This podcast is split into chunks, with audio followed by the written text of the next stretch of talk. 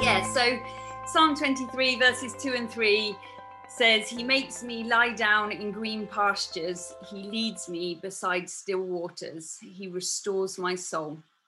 He leads me in paths of righteousness for his name's sake. Um, so, when I was first going to be involved in preaching through Psalm 23, I volunteered for the later verses, partly because I felt that's what God put on my heart, and partly because it's later. So you have more time to prepare then. And then last Sunday, um, I went out for a prayer walk, and and these verses were really. I just felt like God was putting them right in my face, and just felt everything that I was dealing with and going through. That God was just giving me these verses, and I was thinking, oh, maybe I should have volunteered to do these verses, but it's too late. I, I won't mention anything. And then when I got home, um, I got a text from Nigel asking me if I would swap to this week and do these verses. So it's obviously a God thing. Um, the thing that, that got me most about all of it is the first bit, the bit that says, He makes me lie down in green pastures. And I think it strikes me so much because he shouldn't have to make us, should he, lie down in green pastures? It seems like quite a nice thing to do. But actually, the reality is that, as with the sheep, we don't always know what we need.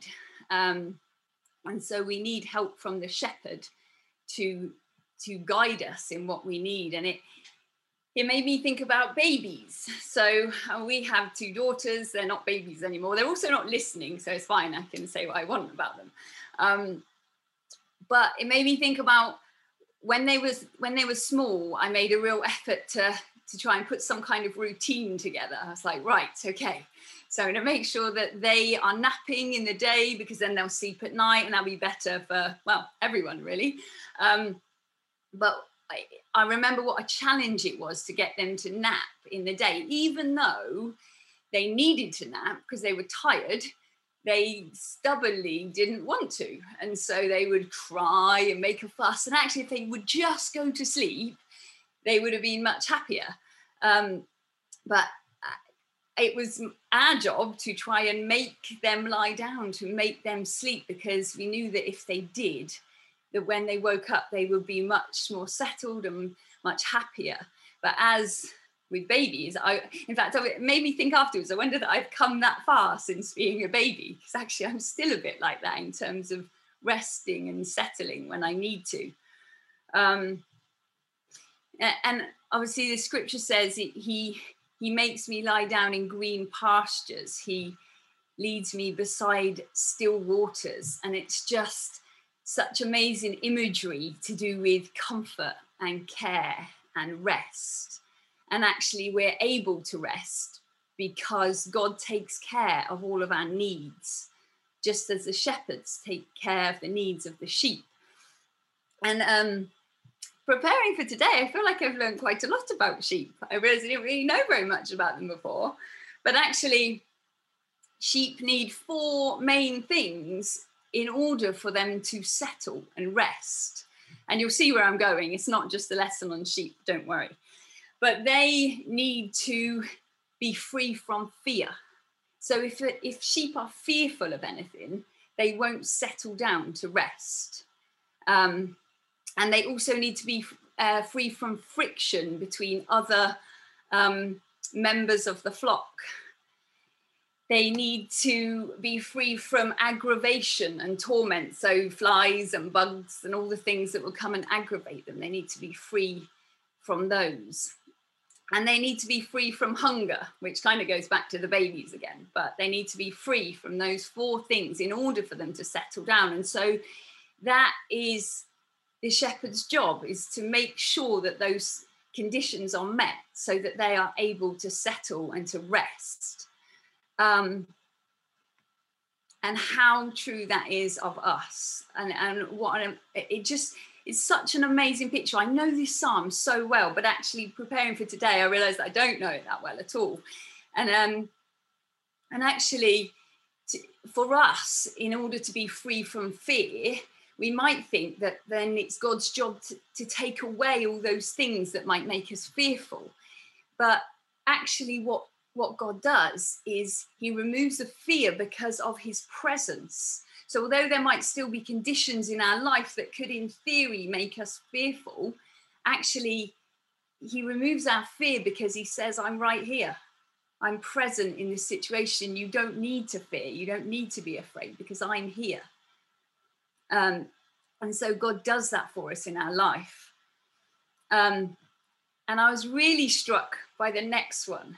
It, we live in a world of um, constant comparison with those around us, friction with others because of um, trying self-assertion and trying to um, be as good as others or be better than others. And actually, God comes and removes that and says don't look at that don't look at other people don't don't have that friction because you're constantly trying to be better or be as good as other people actually instead of standing up for who you are and your rights come and lie down in quiet contentment of who you are in me which is huge for so many of us i think especially in, in today's world. And, and it's so countercultural because culture says the exact opposite to that. So he removes that just by, by fixing our eyes on who he is. And, the, and the, the torment, the aggravations, the frustrations of life are a bit like the fear. Actually, they're removed by fixing our eyes on Jesus, by him saying, I'm right here. Yes, some of those things are going to happen life is life things things are going to come and annoy us and frustrate us and um, distract us but the shepherd comes alongside us and says here i am fix your eyes on me and actually he leads us to a place where um, there is nourishment so it says he he uh, makes us lie down in green pastures he leads us beside still waters.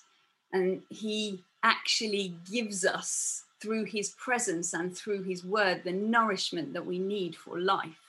He doesn't just lead us to any old place. And that's the hunger bit at the end. Sheep won't lie down and settle if they're hungry. And for us, God says, Here, let me feed you with my word that you might settle into the truth of life. Um, and when he does that, when he leads us to those places, he restores our soul. And um, actually, in Hebrew, the, the term restores our soul actually means the same as brings to repentance. He brings us to repentance. He restores our soul to the original purity, which is just such an amazing thing that if we rest in his presence and are fed by the word of God, that he will restore our soul to its original purity. What an amazing picture that is of what God does as we rest in him. And it says, He leads me in paths of righteousness for His name's sake. And actually, He He leads us. We need to be led. And it, again, it made me think of um, Jesus saying, Follow me, come take up your cross and follow me, leads us into holy obedience to Him. And yet, um, often most of us don't want to follow.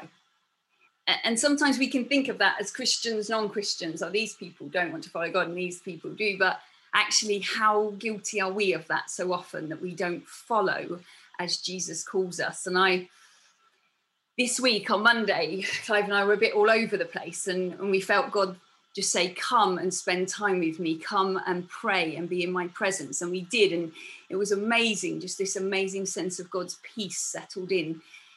Um, and we were like, This is brilliant, right? We're going to do this every day this week because this is obviously what God's calling us to. We really need this.